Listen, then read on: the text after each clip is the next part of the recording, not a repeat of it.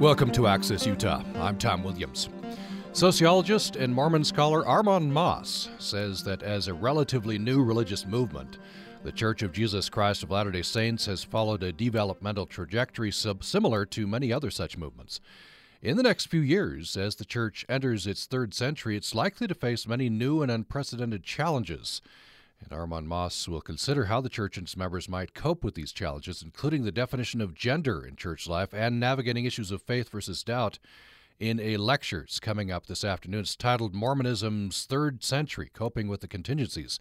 It's sponsored by USU's Religious Studies program, and it's this afternoon at 4 o'clock in Old Main Room 121 on the Utah State University campus. Armand Mauss began his postdoctoral career at USU as a sociology professor and is a professor emeritus of sociology and religious studies at Washington State University. He's a former editor of the Journal for Scientific Study of Religion Served for more than 30 years on the editorial board and board of directors of Dialogue, Journal of Mormon Thought, and he has served as president of the Mormon History Association.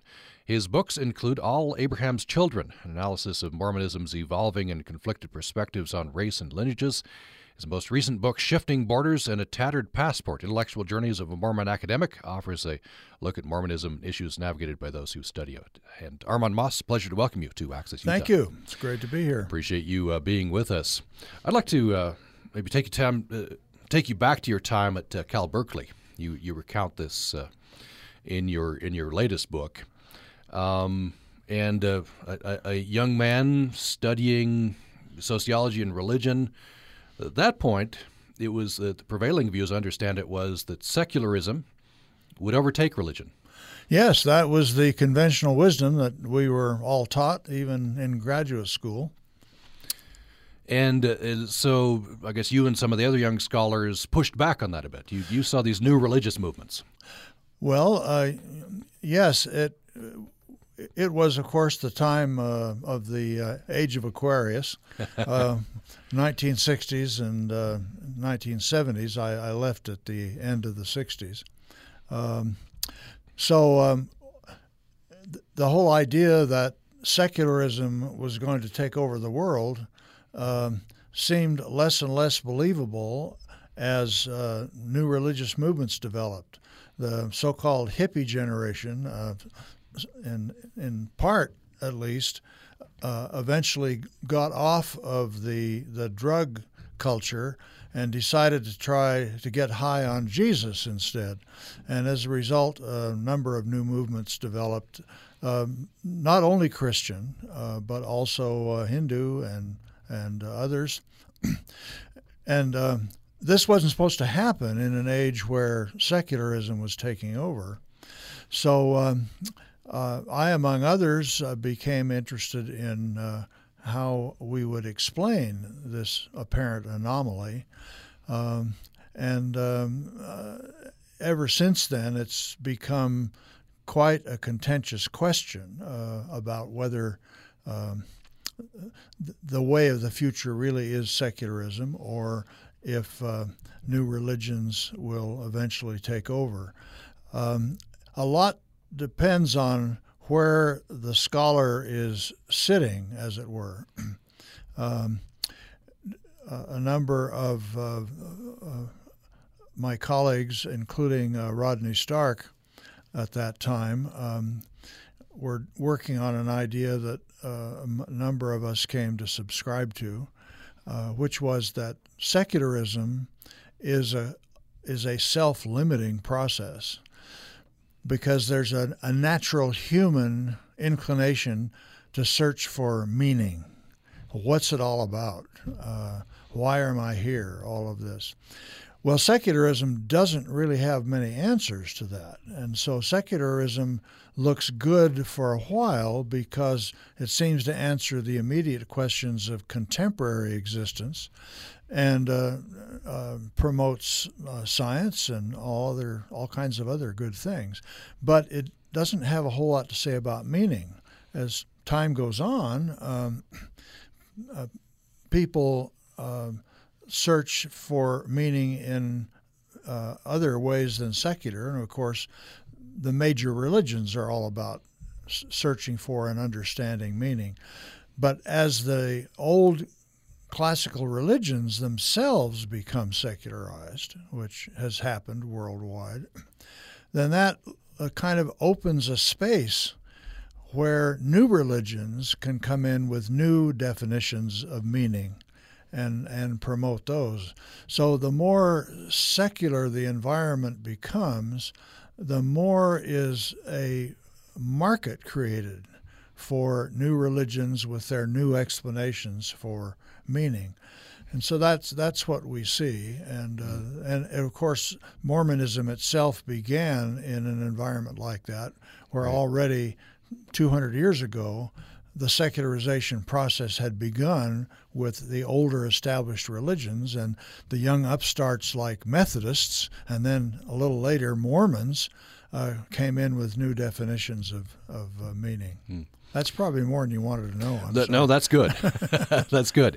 Uh, so let's make the transition then to Mormonism. That, uh, and, and, I was, as you were speaking, I was just thinking, the United States such a fascinating place. You know, fascinating history anyway, but it's the birthplace of several fairly new and substantial religious movements, including Mormonism. Right.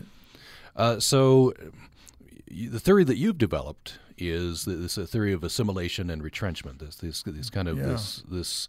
I wonder if you talk a bit about that, which which Mormonism has followed. Yeah, well, the, um, the, the, the classical uh, theory about this was actually developed uh, uh, about a hundred years ago, or a little more, um, by um, a couple of German scholars, uh, Max Weber and Ernst and their theory has come to be known as the sect to church theory. And according to that theory, the fate of every new religious movement is to begin with a lot of charismatic enthusiasm, with a new understanding and definition of meaning a kind of a new product in market sense. and then with a and because of that devotion and and sacrifice and investment of members uh, in this new movement, it becomes really very successful. It grows and attracts a lot of people from elsewhere in the religious market, and um, uh, because of that devotion and the self discipline that often comes with it these new movements tend to become successful not only in in a movement sense that they grow and develop, but the people tend to become successful uh, in a worldly sense. Well, as soon as that worldly success sets in and increased income, uh, education, and all of that begins to occur in the second, third, and fourth generations of these new movements, why then they begin also to enter a process of secularization. Um, an, an, alternative way of speaking of that secularization would be assimilation. That is, uh, uh, t- typically the brand new sects are not well assimilated. They they tend to be kind of radical in their surrounding environment, and they make a lot of people mad, and they subject themselves thereby to a lot of persecution. Well, in order to get away from that disrepute and persecution, uh, they gradually begin to tone it da- tone down their message, and so they become more acceptable and more assimilable to the surrounding society in, in which they grow. And the ultimate um, end of that process is just secularization again already, which is what has happened to all of the major religious denominations that are familiar to us on the scene today. Uh, I discovered that in the Mormon case, the process has been taking a little longer because the Mormons, almost uniquely, not totally uniquely, but uh, almost uniquely, uh, the Mormons have um, at certain points along that assimilation process, have deliberately decided to uh, uh, retrench, to move back a little bit. It's as though the church leaders have decided that this assimilation has gone far enough. We're starting to look too much like other religions, and so we're losing our kind of peculiar uh, claims, and so we've got to go back to the way it was more in the old days. Now, I don't think for a minute the church leaders sat down and talked about this this uh, strain between us assimilation and retrenchment. But there was a kind of a recognition that that occurred. Uh, one of the most dramatic uh, t- uh, times that it occurred actually was in early Utah's history during the period called the Mormon Reformation. Uh, when there was a period of about five years altogether, when um, when Brigham Young uh, appointed his uh, his chief lieutenant for these purposes, Jedediah Grant, to go out and uh, really crack down on the slippage that had created in been created in the in the Mormon way, and um, the effects of that uh, retrenchment went on to include toward the end of Brigham Young's life, an effort to resurrect the United Order. Uh, and all of these proved to be fairly temporary. And so at the end of the 19th century, after um, the, the ultimate uh, um, gesture toward assimilation, namely the manifesto about polygamy, after that occurred, uh, then uh, the, the Mormon movement uh, went on a very serious uh, path toward assimilation, which lasted until after World War II. And then in a few years, in the beginning of the second half of the 20th century, why a rather long process of retrenchment began, which lasted until probably uh, almost President Hinckley's mm-hmm. administration, mm-hmm. when we can see signs that maybe starting to roll back again toward um, a, a, little more assimilation. Mm. Uh, again, I'm sorry to be so long-winded. Old professors are like that. right. I want to I want to explore the two extremes of, of that, and, and it, it's it's an it's an ongoing oscillation, right? There's no, right. there's no one point where it stops at one one end. But so the danger, I suppose, of going too far afield as a religious movement is um, the, the the greater society stamps you out of existence. That's yeah. cease to be. If you assimilate too much, um, then you become indistinguishable from all the other movements. You become you move from the condition or the, that's designated sect or sect-like to church, and uh, the the church is kind of part of the establishment and and is satisfactory. Doesn't matter which church because none of them challenge the status quo very much. Mm uh, so um, that's fine. So, in effect, assimilation is one way of dying out for mm-hmm. all practical purposes. But of course, the opposite way of dying out is to become so radical and to stay so radical that through persecution and other forms of hostility, you basically get stamped out. Mm-hmm. And so, uh, what um, what my colleague Stark and others finally recommended is that uh, in order for a movement to survive for a good long time, many generations, it, it has to find um, a point of tension between um, complete assimilation, no serious challenge to the establishment on the one hand, and complete radical um, demands for change of the society on the other hand. And that, that tension with the surrounding culture comes and goes depending on the teachings and activities and behavior of the new movement.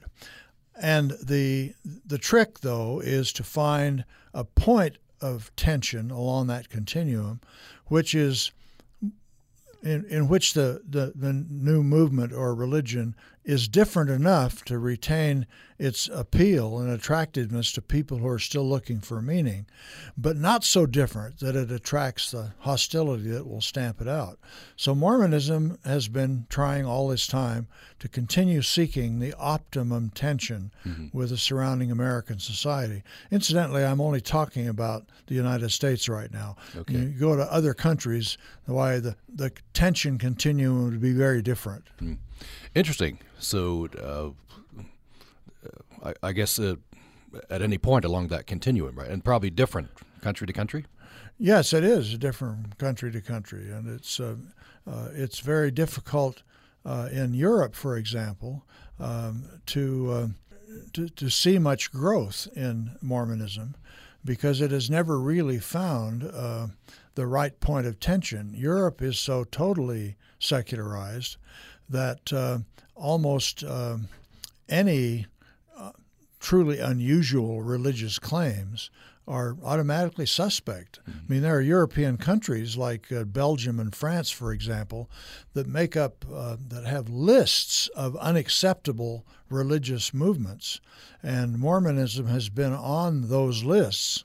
Um, and may still be in, in some countries.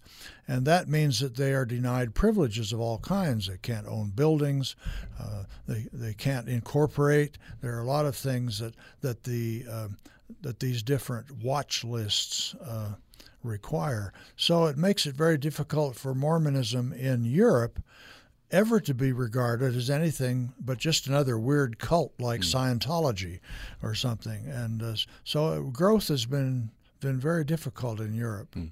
South America is something else again, though. Right. Yeah, a, d- a different place on that spectrum. You mentioned uh, earlier that, that Mormonism is almost unique in, in, in you know trying to distance themselves just enough from the from the greater culture. Are, are there others that I want to pursue that almost? Are there any? Other yeah, yeah. I think you could say the the same about the Jehovah's Witnesses. Um, the um, uh, they too went through a long period in which they were uh, um, really regarded as a, a, a heretical, radical, and basically a nuisance. Um, I remember uh, as a Mormon missionary, where I served in various parts of the New England states, that uh, we were always relieved uh, to f- find that uh, Jehovah's Witnesses were having such a tough time because they made us look good by comparison. they that one of their techniques was to go up on somebody's front porch and when knock on the door and when the door opened they had this portable record player that uh, would play a record uh, about uh, what was wrong with all of the conventional religions of uh, of the world and and how uh, this and that horrible thing was going to happen if people didn't didn't listen to the to the witnesses' approach. But they've become uh, now kind of much more polite and appealing and friendly, um, and uh, uh, as a result, there have been moves within the Jehovah's Witnesses movement to get back to a more sect-like beginning and start over again. There's been a certain amount of schism in the, in that movement over over this process. Mm-hmm. One of the things you talk about as well, maybe we treat this a little bit before we go to break, is this back and forth, trying to find just the right amount of tension, going out from the greater society, coming back toward it. Uh, I guess if you go too far, if you're not careful, schisms will happen. Oh yeah. In fact, every time there's a move on that continuum, you, you the, you're likely to get schisms. So as Mormonism moves in a more assimilative direction, it experiences schisms, breakoffs, who want who don't want to go in that direction, who want to go back in the in the more sect-like direction. Mm-hmm. And then when Mormonism moves back and retrenches a little bit in that direction, then you get breakoffs of the other kind of people that uh, um, that want a, a more uh, respectable, assimilated uh, religion, and that's happened uh, throughout Mormonism. So uh, one, I guess, famous example would be around the time of the Manifesto, 1890. Yeah. then you had uh, breakoffs, which included came to include FLDS and other. Others. Right, or go back a little further in the 1950s, and you have uh, um, the uh, Wayward Saints, Ronald Walker's book, Wayward Saints. Come on now. Sorry, I can't remember their names. But they could serve as an example. Well, yeah, they they, they were uh, a lot of them were English saints that had be um, that had uh, been converted and and wanted a little more respectability. I'll think of the name later. I'm sorry. all right. Uh, let's let's go to break now, and when we come back, uh, I want to take this foundation that we've laid, the, the uh-huh. theory and the, this uh, back and forth, this oscillation that happens in all religions, including Mormonism, and I think you're going to use that and uh, maybe try to predict or at least point out some areas mm-hmm. that Mormonism will have to address uh, in going into its third century. That'll right. be the, the, major part of your talk. We'll treat that uh, in uh, the second half of this conversation. We're talking with uh, Armand Mauss, uh, who is a sociologist, a Mormon scholar. He uh, says that as a relatively new religious movement, the Church of Jesus Christ of Latter day Saints has followed a developmental trajectory sim- similar to many other such movements. And in the next few years, the church uh, enters its third century. It's likely to face many new and unprecedented challenges. He will consider in a lecture this afternoon how the church and its members might cope with these challenges, including definition of gender in church life and navigating issues of faith versus doubt. That lecture is sponsored by USU's Religious Studies program, and it's uh, this afternoon at 4 o'clock in Old Main 121 on the USU campus. We'll have more following this break. It's the fourth largest lake of its kind in the world, but the Great Salt Lake is often underappreciated in Utah. With the lake level within a foot or two of its record low, now is a good time to get to know the Great Salt Lake. Over 7 million migratory birds stop at the lake each year, stocking up for their epic journeys across continents. Between the people who come to appreciate the birds and a handful of specialized industries, the lake brings in over a billion dollars for the state each year. I'm Jennifer Pemberton. This week on The Source, we'll hear from researchers and resource managers as well as residents and visitors to the Great Salt Lake. We'll learn how close we are to actually losing the lake forever and about some of the threats that are challenging it well beyond its usual ups and downs. That's this Friday at 9 a.m. here on Utah Public Radio. Programming on Utah Public Radio is made possible in part by our members and Cache Valley ENT and the Allergy Clinic. Practicing ear, nose, and throat medicine, allergy services, and facial, plastic, and reconstructive surgery, and offering hearing aid services with audiologist Dr. Spencer Tejan. 435 753 7880. Thanks for listening to Access Utah. My guest for the hour is sociologist and Mormon scholar Armand Mauss. And uh, he uh, says that as a relatively new religious movement, the Church of Jesus Christ of Latter day Saints has followed a trajectory similar to many other such movements and uses that as foundation to look forward. In the next few years, he says, as the church enters its third century, it is likely to face many new and unprecedented challenges. And in a lecture this afternoon on the USU campus, he considers how the church and its members might cope with these challenges, including the definition of gender in church life and navigating issues of faith versus doubt. That lecture is 4 o'clock this afternoon. It's sponsored by USU's Religious Studies program. It's in Old Main 121 on the Utah State University campus, free and open to the public. So Armand Mauss, uh, we we uh, looked it up uh, during during the break, and uh, you were talking about the Godbeites. Yeah, it's uh, it's the Godbeites movement that I was trying to think of. That was the uh, um, kind of a, a, an assimilationist um, schism that developed in Brigham Young's time, partly in response to the Reformation, but it was a little later than that, of mm-hmm. course, mm-hmm. uh, and uh, was was uh, reacting just in general to the the efforts to uh, uh, that Brigham Young was making to keep Mormonism as, as different as possible. Mm. Now, do you use the same framework then to um, put into context conflicts which develop between members of the church mm-hmm. and the church hierarchy? Then it, maybe the church hierarchy wants to go a little closer to society, a little further away. Church members, some church members may disagree with that, either on one side or the other. Is that? Oh, sure. Well, it it, it ultimately boils down to um, what the members are going to do. Uh, if uh, if there are uh, pretty fundamental and substantial moves in the one direction or the other on the continuum, why um, members are going to uh, vote with their feet, as it were, and just leave. Uh, and uh, certainly that happened uh, during the approximate half century of the retrenchment process that we have recently lived through. Mm-hmm. people have just left. And uh, it's, uh, uh, to some extent, of course, still going on. I wonder before we uh, look to the future, and uh, very interesting. Uh, you, you, have four points you're going to treat in this this lecture: challenges that Mormonism faces are there, you've talked about Mormonism, Jehovah's Witnesses, some other movements that have tried to maintain a tension with the greater society. Are there other newer religious movements or older religious movements that have just run into the arms of society and uh, don't worry about attention and uh, and don't follow this pattern, or at least have reached the end of it?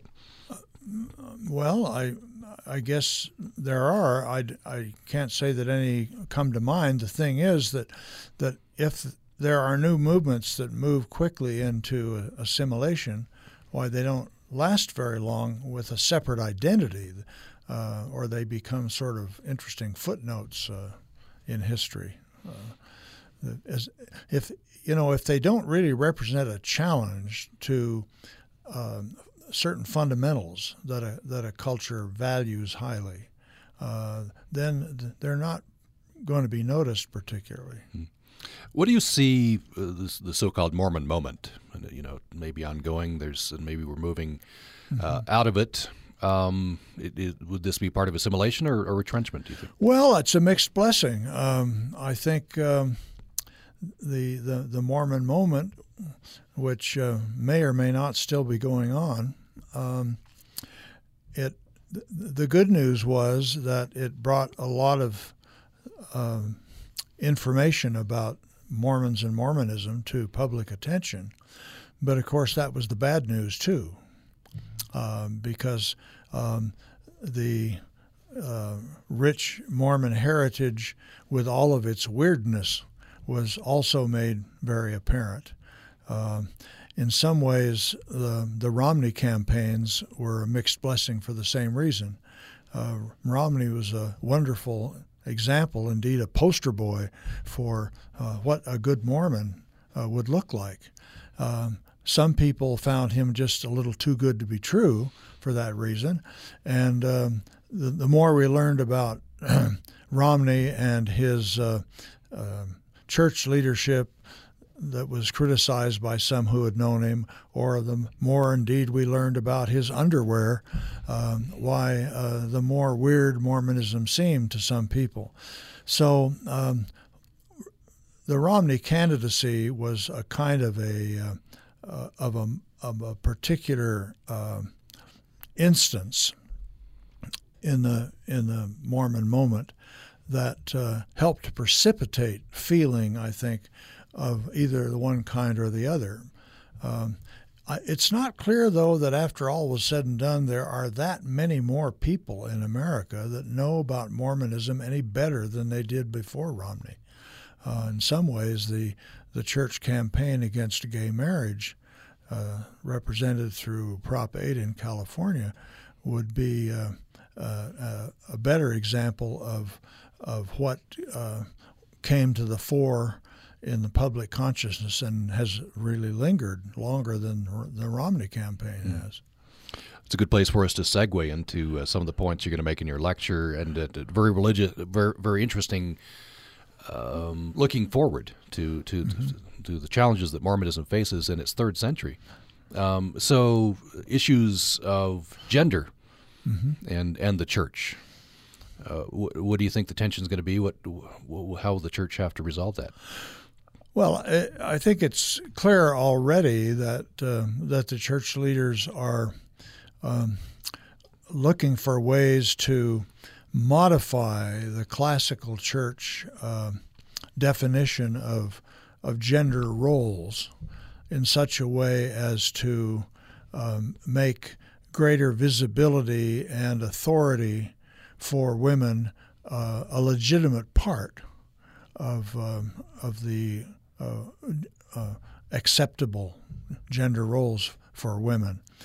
The the question of um, giving women the priesthood is, of course, the most contentious uh, of all of this, and uh, from a, a, sociologist's point of view, leaving aside any kind of supernatural influence here, but from a sociologist's point of view, uh, the movements movements like the ordained women movement, um, while they have um, uh, seemed to to alienate um, the church leaders and the most strident feminists uh, from each other have had the effect of making more moderate feminists uh, seem uh, much more acceptable.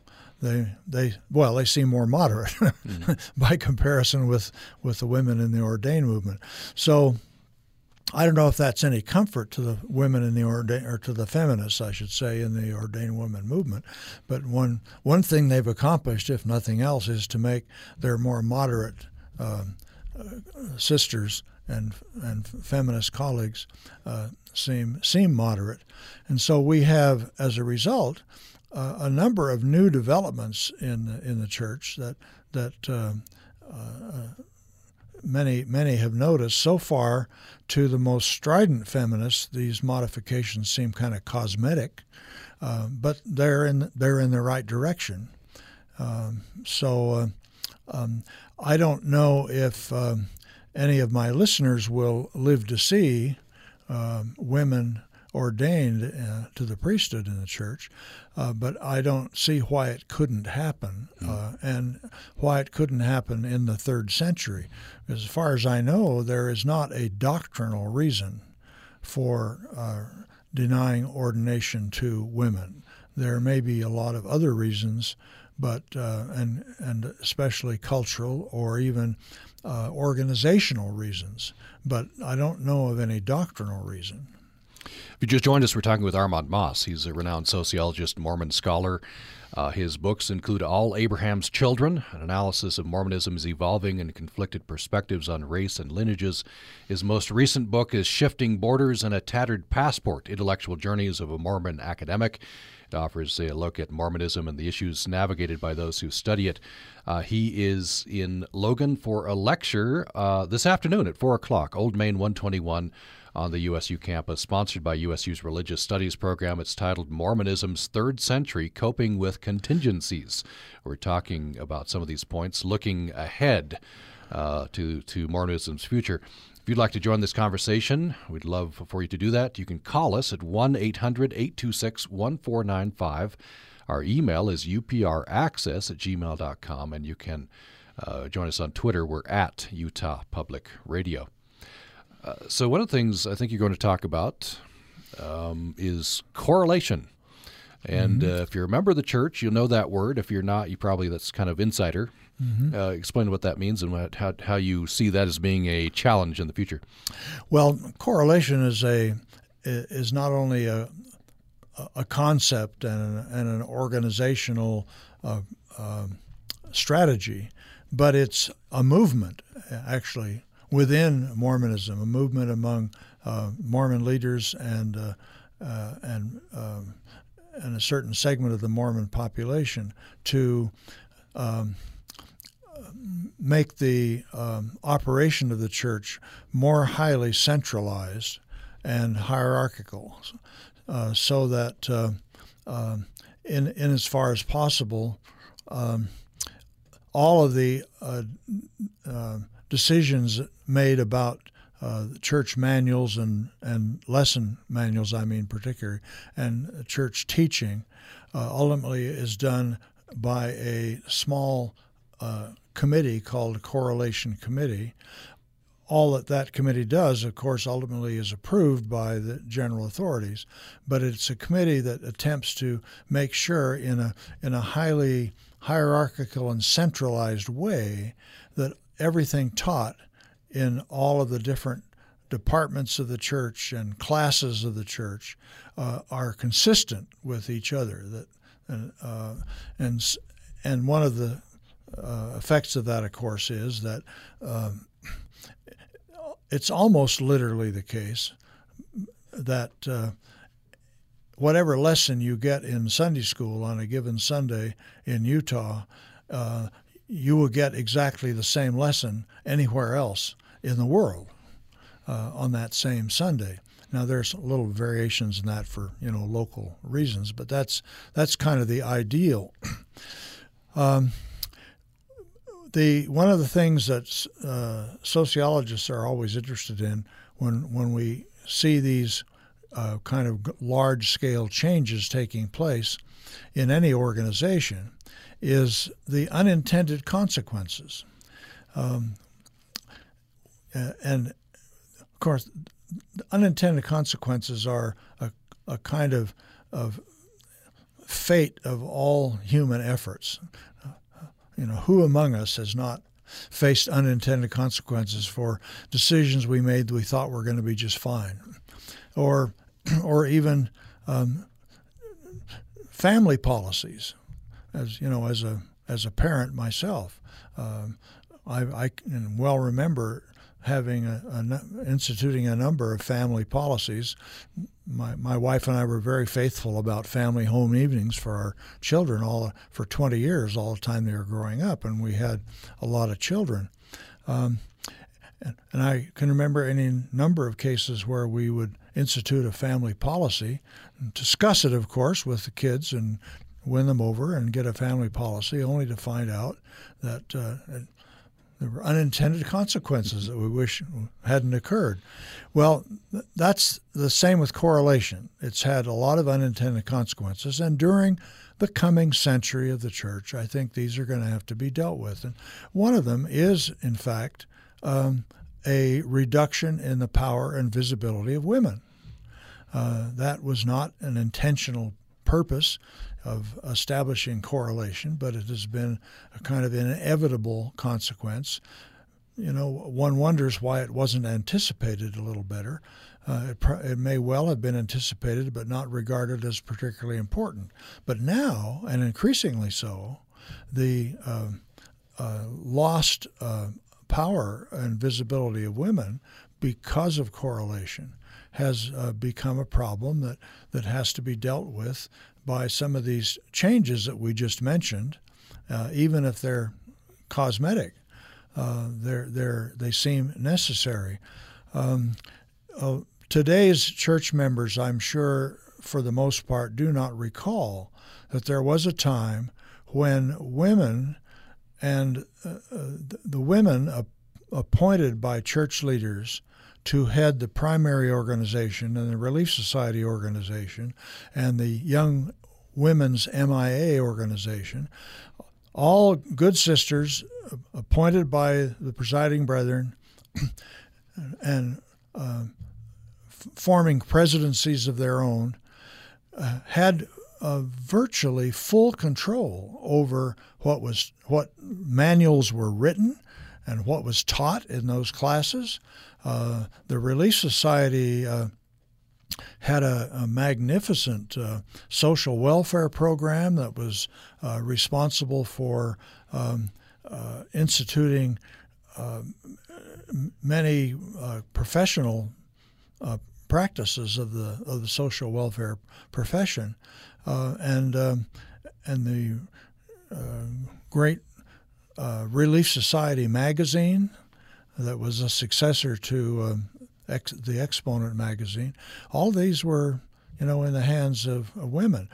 But in correlation, everything is put under the control of the correlation committee, which in turn is under control of a, a certain committee of apostles.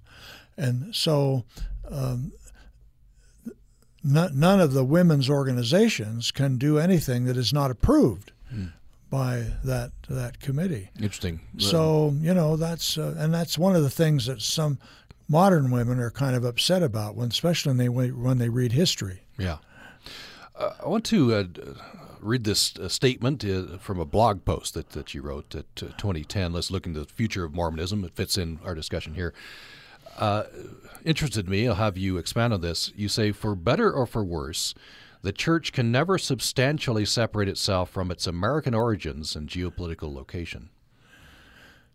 Yeah, that's that's right. And you know, ask any of even the most devout Mormons in other countries, and they'll tell you that. Um, um, are, are, there particular problems then that are you know the church is going to have to face in its third century, based on the you know American centric at least view of the church? Well, yeah. I mean, uh, just things like uh, Pioneer Day celebrations um, that are uh, that are promoted um, by um, American missionaries and mission presidents in in other countries.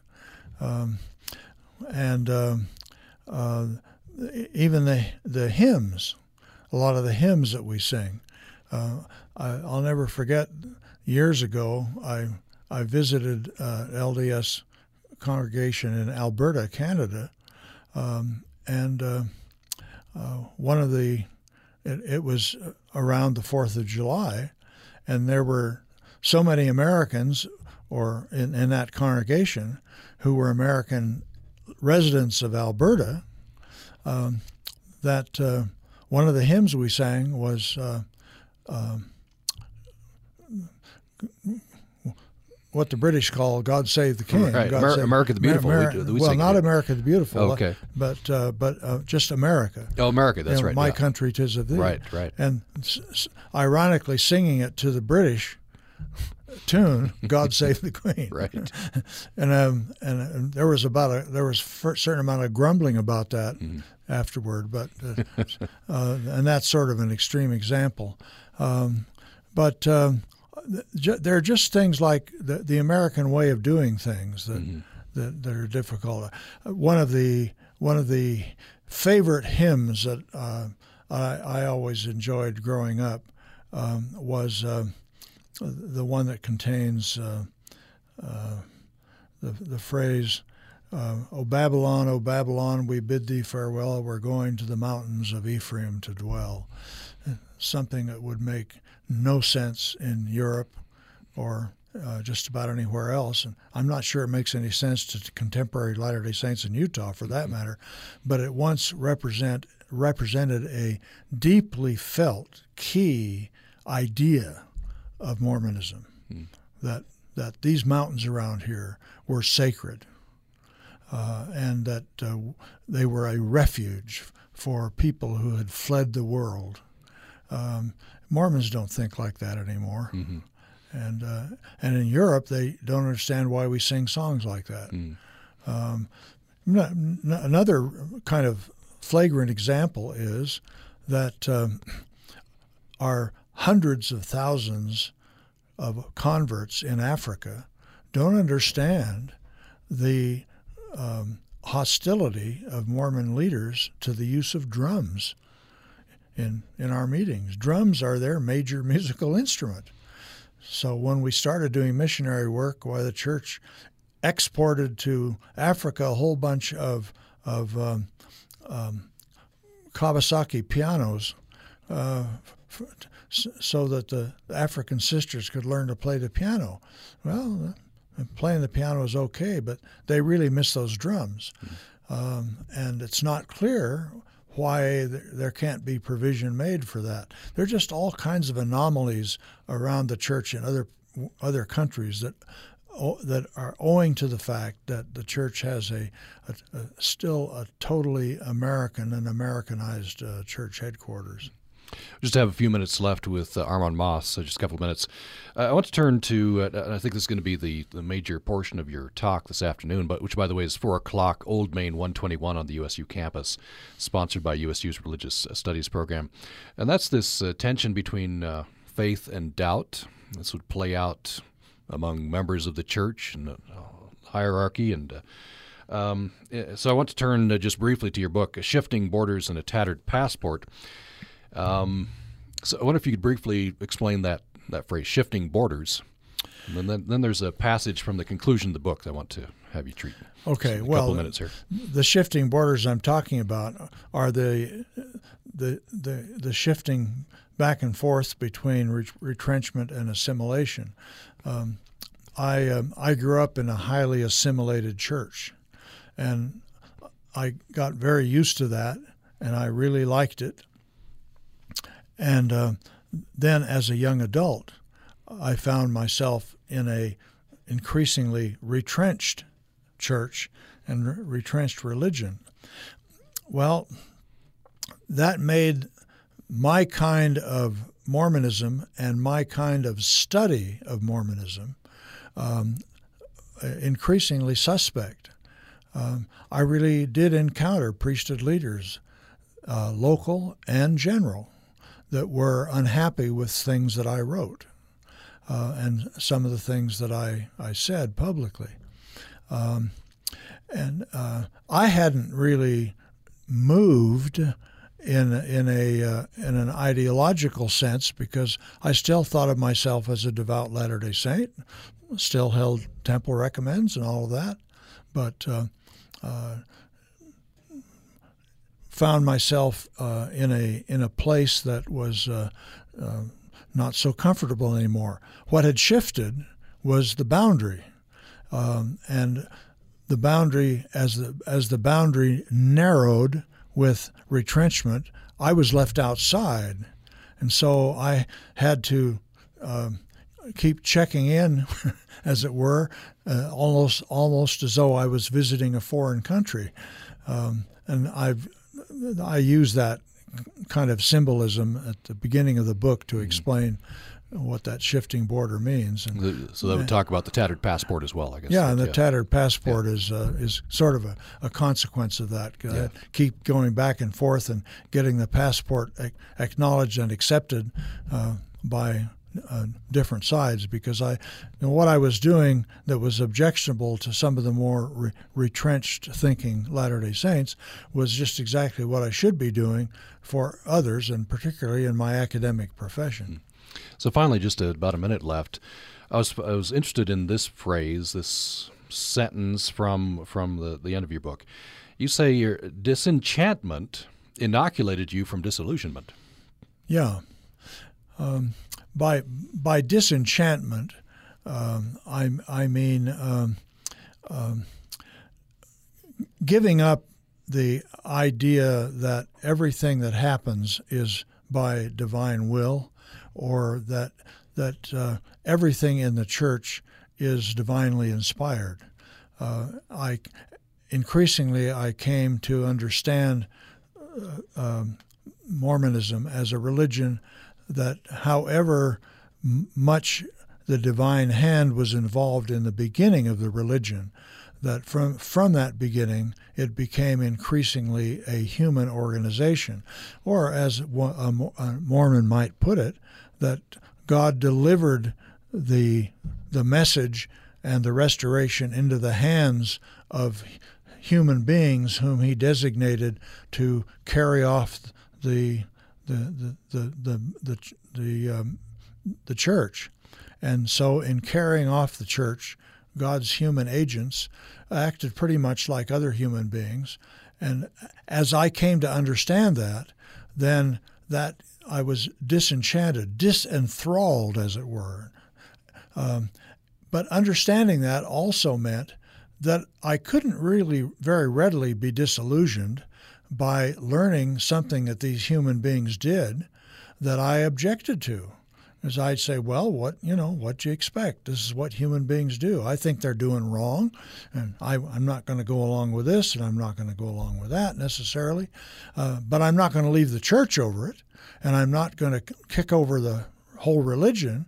Uh, so I'm not disillusioned because um, I have no illusions. Mm, got you. Uh, I want to get this email in at the very end here. This is Julie who emails us.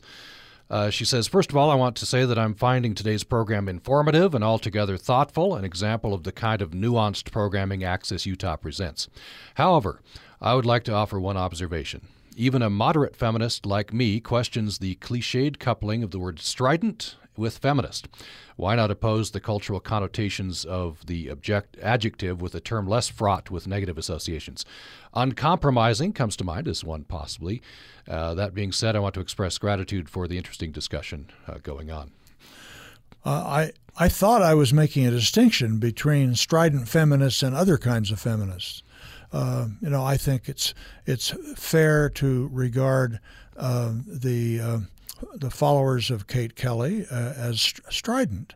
Uh, maybe the, the, followers of Neylan McBain as more moderate. Mm. I don't I don't necessarily attach to the word strident.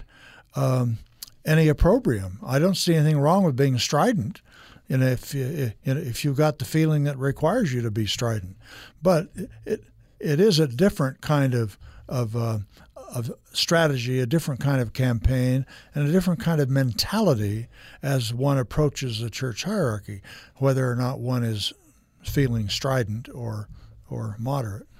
We're out of time. We'll leave it there. Uh, thanks for the email, Julie. Appreciate that. And uh, our thanks to Armand Mauss, sociologist and Mormon scholar, who is in town to uh, give a lecture sponsored by USU's Religious Studies program. That's this afternoon at 4 in Old Main 121 on the Utah State University campus. It's free and open uh, to the public. Armand Mauss, it's been a pleasure. Thank you. Thank you for listening. And thanks for listening to Access Utah. Commentator Thad Box. We live in a desert, one of the driest and most rapidly growing states in the United States. Political pressure increases to move water from less densely populated areas to those that are rapidly growing. One Utah project would store water in the Bear River and seven reservoirs in and around our Cache Valley, then pipe that water to the Wasatch Front. The legislature just put $5 million seed money into a water infrastructure fund that will pair the Bear River pipeline with one to take Lake Powell water to Utah's Dixie. But the legislature did nothing to balance water supply with the growing population growth, nor did they fund research to improve water efficiency. Our state has Utah State University and the University of Utah with over a century of research on all phases of water use. World class experts, from economics to physical scientists, are ready to work on every stage of water use if the legislature would fund them. Utah is number one in water use, we use a whopping 248 gallons per person per day. Governor Herbert challenged Utahns to reduce use by 25%. Well, we can do that, but if we do, we will still be about twice as much per capita as Vermont's 97 gallons per day. By adequately funding research, Utah could well lead the world in water use efficiency. But instead, the legislature chose to store and pipe water to the rapidly growing areas and let them grow. Folklorist Austin Fife told a story about a prolonged drought in Utah where people asked their religious leader, a crusty old rancher, to hold a prayer meeting for rain. He reluctantly agreed to do so, saying, Don't expect too much out of the Lord, because by nature this is damn dry country. Let us remind our elected officials that we live in a desert, and remember that the next time we vote. This is Thad Box.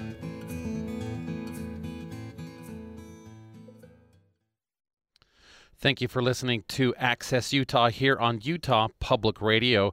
And uh, a great program today, and some of the interviews that you've been hearing and you appreciate having, we'll call, make a financial contribution to your public radio station.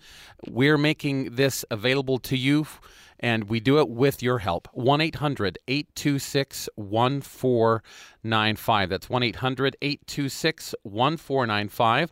Or you can also go online to upr.org. Thank you to the Nora Eccles Harrison Museum of Art here at Utah State University. They've been sending employees uh, over to help answer the phones. And we'd love to have them be busy, stay busy. 1 800 826 1495 or upr.org. I'm joined by Shalane Smith Needham, producer for Access Utah. Hi, Brian. It's great to be here with you. And as a former producer of the program, I know how time intensive it is to produce Access Utah. I'm just taking a look at some of the topics that have been covered recently. Of course, today we had Mormon scholar Armand Mauss. From Public Radio International. We had Armand Mauss on Mormon Scholar. Uh, we had a program on my a book entitled My Journey Up Kilimanjaro at 300 Pounds. That was an interesting program. Uh, we had one recently on the science of smart. Uh, it's from American Public Media. It uh, was an interview on, uh, excuse me, with Utah Senator Howard Stephenson on the Language Immersion Initiative. Uh, it was a very interesting program another one on a book, uh, "The Brain That Changes Itself" by Dr. Norman Doidge, a woman uh, who had who has half a brain, and she was able to rewire itself to work as a whole. We also had a program. I love this one, really related to this one How to Speak Cat and Dog, a guide to decoding cat language. I have two cats, so I really appreciated that program. Uh, Faith and Science, Human Wildlife Conflict. Uh, we From done... NPR News in Washington. Sorry, Shalane. I That's okay. turn this board off. It's- No, you're fine.